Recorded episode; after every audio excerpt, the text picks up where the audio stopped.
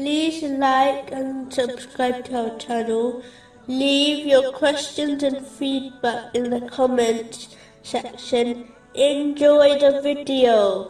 Continuing from the last podcast, which was discussing chapter 23, verse 59. And they who do not associate anything with their Lord, If the devil cannot prevent one from performing righteous deeds, he will attempt to corrupt their intention, thereby destroying their reward.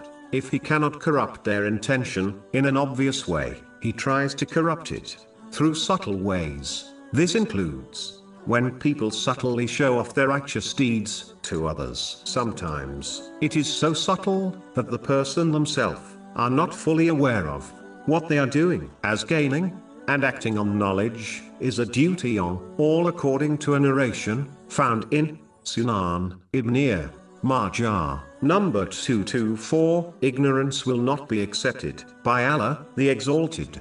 Subtly showing off often occurs through one's speech. For example, a Muslim might inform others they are fasting, even though no one directly asked them if they were fasting, or when they recite the Holy Quran loudly, from memory, in front of others, thereby showing others they have memorized the Holy Quran. Even criticizing oneself publicly can be considered showing off one's humility to others. To conclude, showing off subtly destroys one's reward and must be avoided in order to safeguard one's righteous deeds. This is only possible by learning and acting on Islamic knowledge, such as how to safeguard one's speech,